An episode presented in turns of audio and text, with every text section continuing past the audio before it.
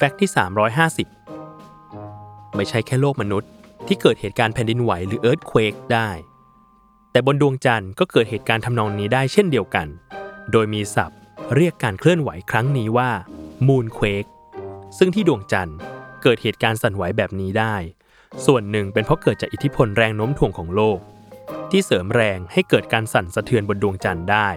โดยมีการวิเคราะห์ถึงการสั่นสะเทือนของพื้นผิวดวงจันทร์ไว้ได้อย่างน่าสนใจ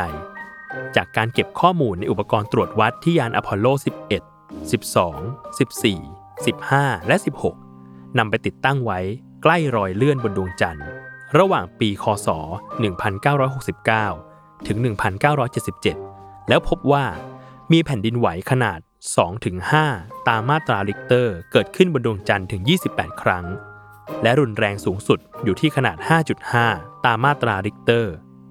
ซึ่งถ้าหากสั่นขนาดนี้บนโลก